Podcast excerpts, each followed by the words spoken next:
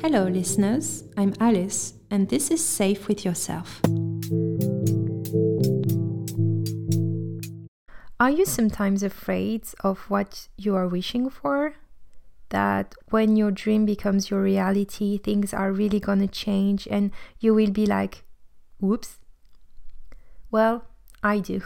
For example, on the one hand, I want to be successful in what I do, but not too successful because I don't want to be overwhelmed, which I easily am. On the other hand, I'm constantly asking myself, is this really the kind of life I want? Could I manage this? I remember that I posted something online one day and I was thinking, I think it will get people's attention. And then it did but it was like too much attention for me. And I saw this attention growing, the interactions, the comments, and at what point I just shut my computer down because, yeah, it was just too much for me, because it was so new and I felt scared. So, yes, if we do things differently, we might see different results, and I think that's good. Because if we spend our lives just doing what we always do well, well, we are not evolving. Also, to reach a goal, you have to get out of your comfort zone. It's a must.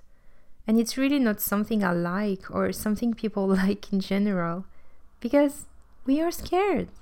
And sometimes I feel like, and it's especially the case for women, I feel like so scared to achieve the big goal make big money, and simply feel powerful as a woman. For example, I have always been like, okay, I have a lot of projects, and maybe one day my books will be read, my videos or podcasts will be heard, but please, please, please, not too much. I don't want to have to do interviews on TV. I don't want to have a crazy agenda.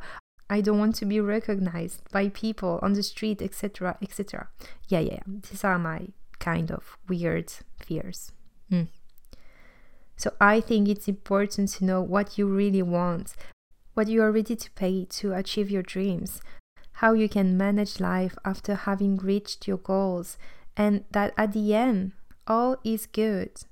Even if you are more or less successful than you wanted, even if things don't always go your way, you can always find support and strength within yourself, but also around with people you can count on.